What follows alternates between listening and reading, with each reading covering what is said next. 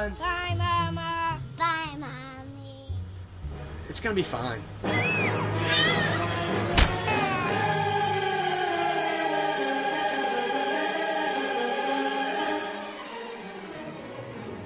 It's gonna be fine. It's fine. It's probably fine. It's gonna be fine. How'd it go? It was fine. Welcome back, everyone. Chad Hubbard back with you to close out this series, It's Fine, with this week's message being about good grief. So, we've talked about the past two weeks about this idea of establishing healthy habits that will benefit the relationships you care most about, even in our relationship with God. And when it comes to relationships, others will reap from the emotional habits you sow. So we're getting back into emotions, picking up where Tim left off last week. And we've been looking at emotions as a whole. And we've brought up how you should pay as much attention to our emotional hygiene as we do our physical hygiene. And if you recall, we talked about how when we say it's fine, it's usually not fine. We use it as a way to get people to leave us alone when we're upset or avoiding to have to address an issue or a particular set of issues. We spend loads of time, energy, and money on personal hygiene. We talked about how that's a big dollar industry. And two weeks ago, I demonstrated and had you know a big table up here full of products, primarily beard products, uh, that you know some of us may find ourselves placing a lot of emphasis, time, and money on. And Tim last week said that you know he didn't have as many products as I had, but I will take it on good authority that he may, in fact, just have more uh, products than I do, and that he even has a hair straightener for his beard.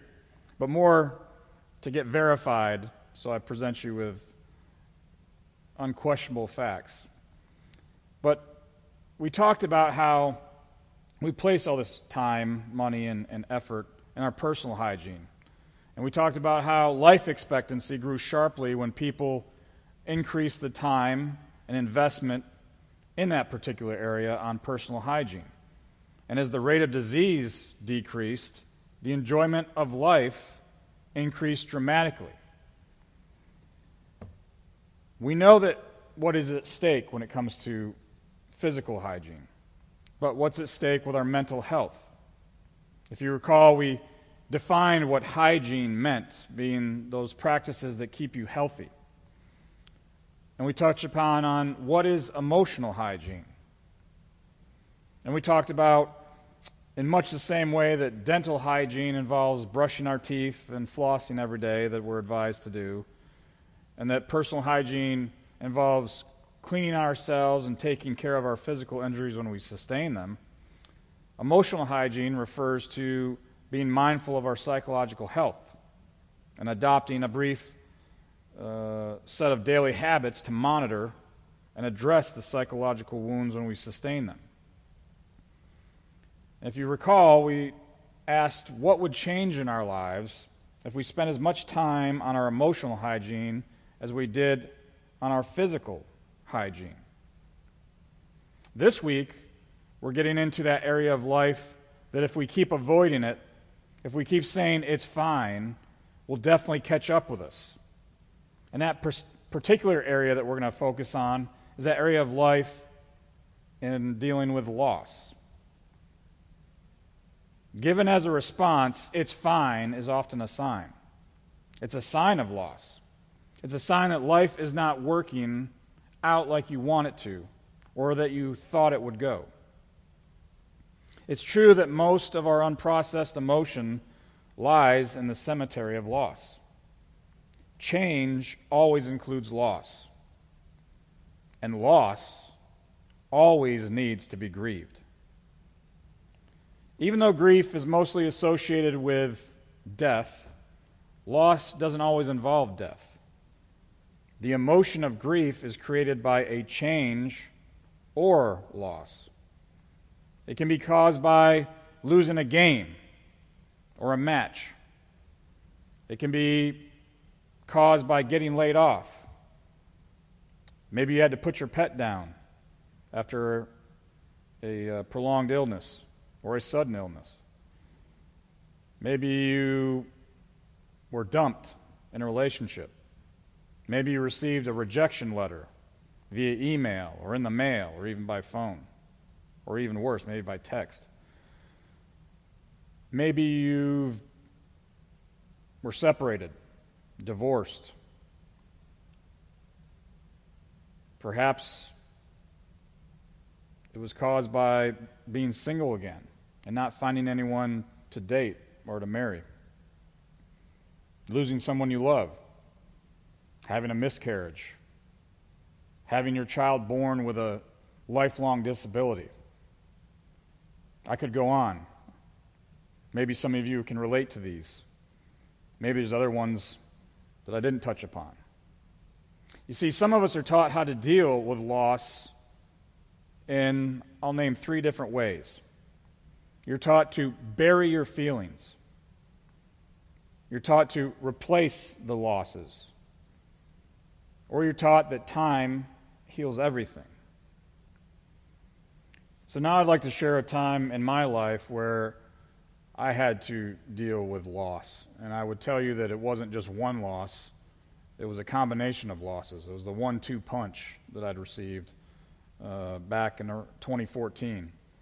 My dad had been, uh, for quite a while, uh, dealing with kidney failure, and he'd been spending more time in the hospitals, and I was having to fly back from the West Coast to the East Coast because I, at that time, was stationed in uh, the high desert in California.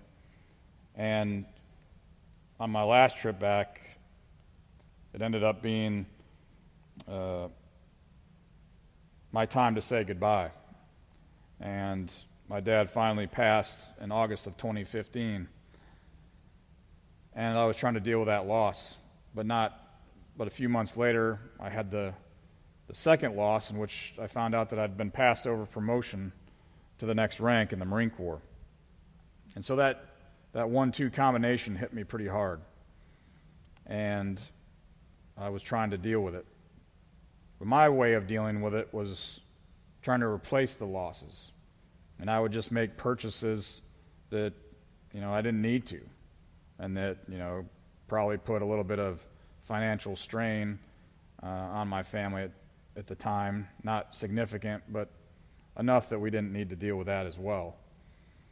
And I was very, very angered at the time, and so trying to deal with the loss of my father, and then dealing with the loss of that being passed over for promotion, which many of you may have, have experienced in your life.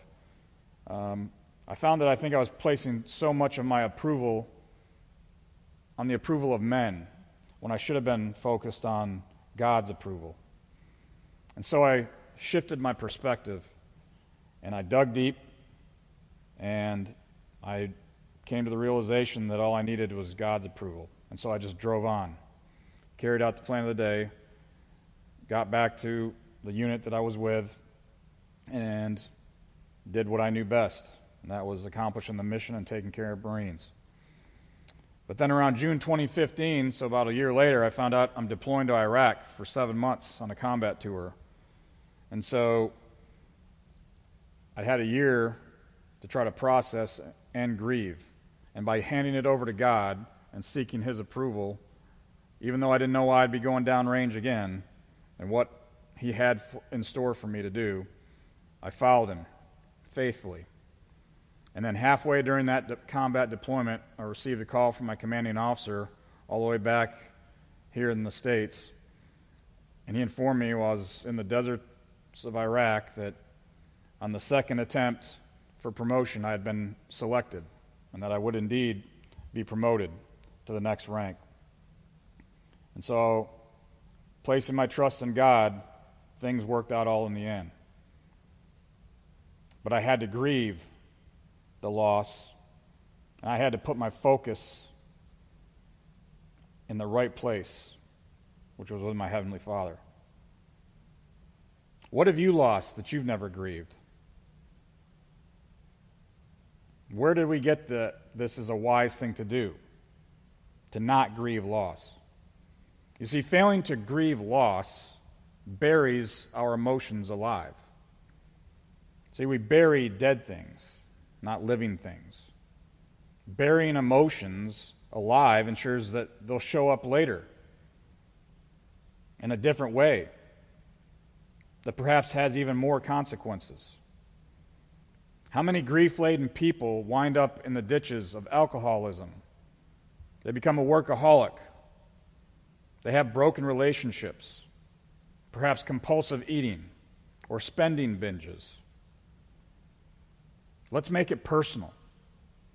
Everyone around you will eventually feel what you fail to grieve. When we bury living emotions, we kick the can down the road. Later problems can become greater problems, as we talked about two weeks ago. Emotions don't necessarily have consequences, not dealing with them does. Most of us cannot compartmentalize loss. When I'd have to go downrange and deploy, I'd often compartmentalize.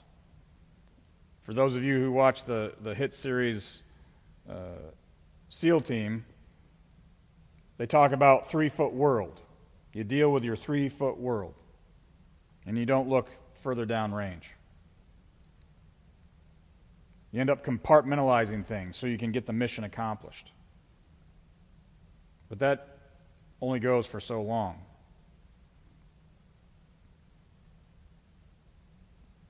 You can't kick the can down the road forever. Most of us, we're not designed to, actually, or meant to compartmentalize loss. See, from Scripture, one of the most inter- interesting interactions that occurred between Jesus and his followers teaches us about what kind of habits we are to follow. There are several examples in our Bible that show Jesus effectively and appropriately dealing with emotions. The story of Lazarus is one of those examples.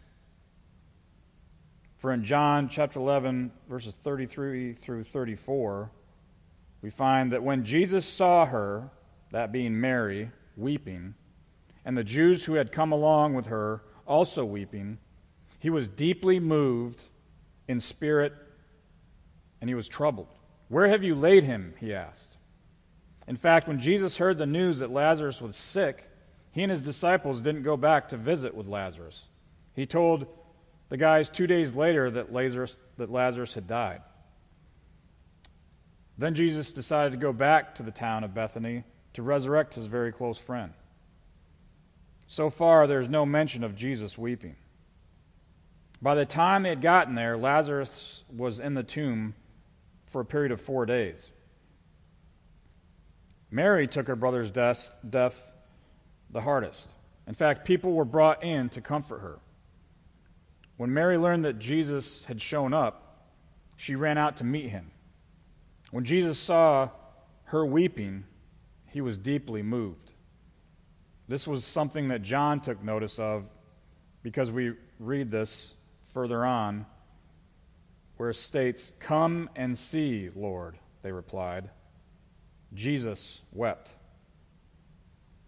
Mary, grieving the loss of her brother, deeply moved Jesus to tears. It wasn't that Lazarus was dead that troubled Jesus, it was Mary's mourning that deeply moved him. It didn't move him to resurrect Lazarus because that was already decided several days before. You see, he could have healed his great friend several days before when he heard he was sick. He could have done it remotely as he had healed others.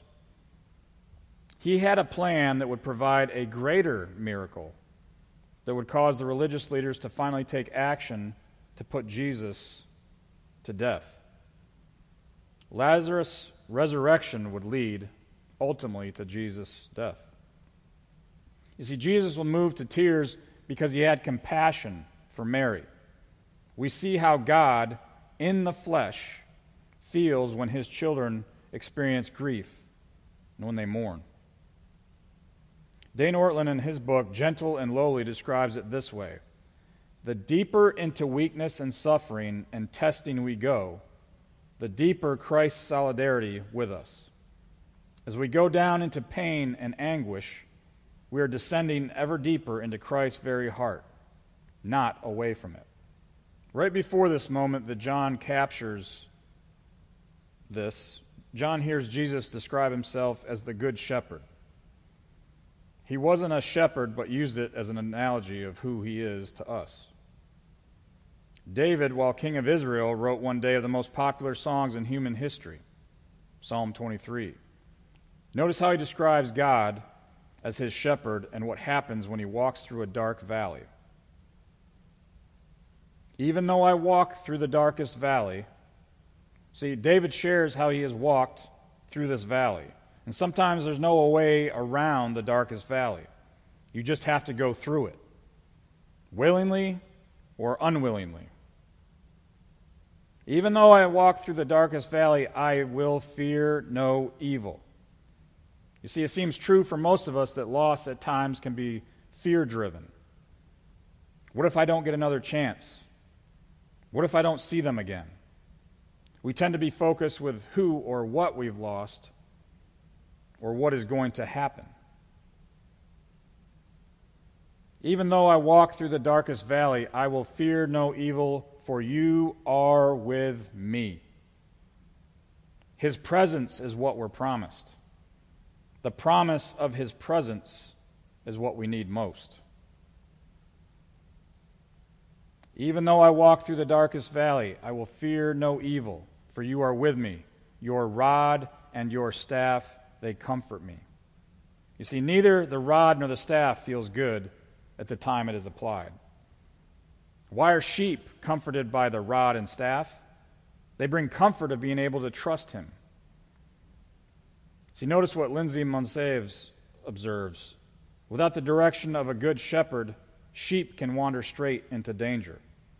The sheep don't understand they're walking into danger and probably get frustrated when the shepherd tries to redirect them. Shepherds sometimes use goads, which is a spiked stick that is used to prod an animal. A goad can be painful, but it helps the sheep get back on the right path.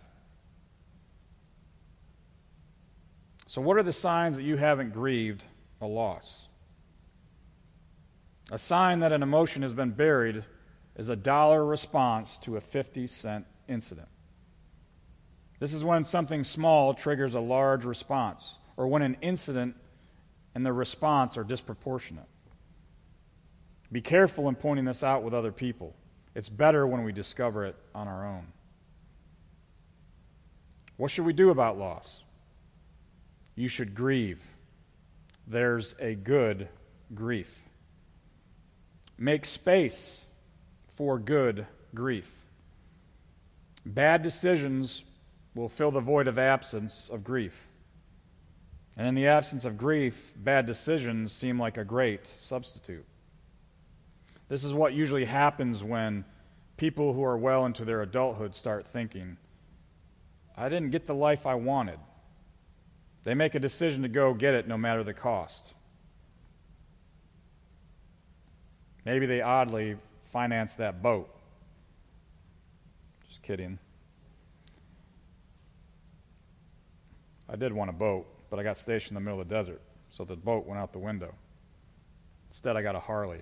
That's for another time, another story. My wife will roll her eyes at that. Some will get some debt or trade in whatever wasn't working for something new. It can create relational strain, often due to the loss that is left not grieved. So, how do you make space for good grief? What have you lost that you have failed to grieve? Healthy emotional habits lead to healthy personal relationships and spiritual growth. God doesn't seem to heal what we choose not to admit to feel. Let me say that again. God doesn't seem to heal what we choose not to admit to feel. Healthy emotional habits wills us rather, will allow us to experience the most out of a relationship with God. So at this time, I'd like to leave you with this as we have a beyond the message moment that we ask you to consider thinking about going into the next week. Have you ever seen someone demonstrate trust in God in the midst of loss and grief? And if so, did it surprise you in any way? What do you think it would take for you to be able to trust God that deeply? And so, as we close out this series, I'd just like to remind you that first and foremost, make sure you reach out to the only one who truly knows how you're feeling, who understands you. Do not be afraid to have good grief. For you need to process. You need to have those emotional, healthy habits so you don't pass on the negative aspects and consequences that will come about to those who are surrounded by you. So let us pray. Dear Heavenly Father, thank you for this time. Thank you for your message. Thank you for your word. This is an important series as we often neglect to look into our emotional hygiene and rather stay fixated on our physical hygiene.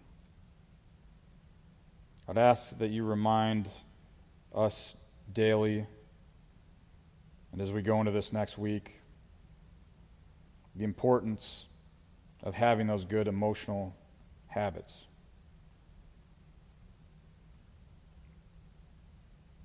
And let us be an example to others who are all experiencing similar feelings, similar doubts, similar challenges and obstacles. Because we're not designed to do this all on our own. That we reach out first to you as our Heavenly Father, and that we reach out to those on this earth who we trust and confide within. We thank you for all that you are and all that you are in us. We lift this up in your Son, Jesus' holy name. Amen.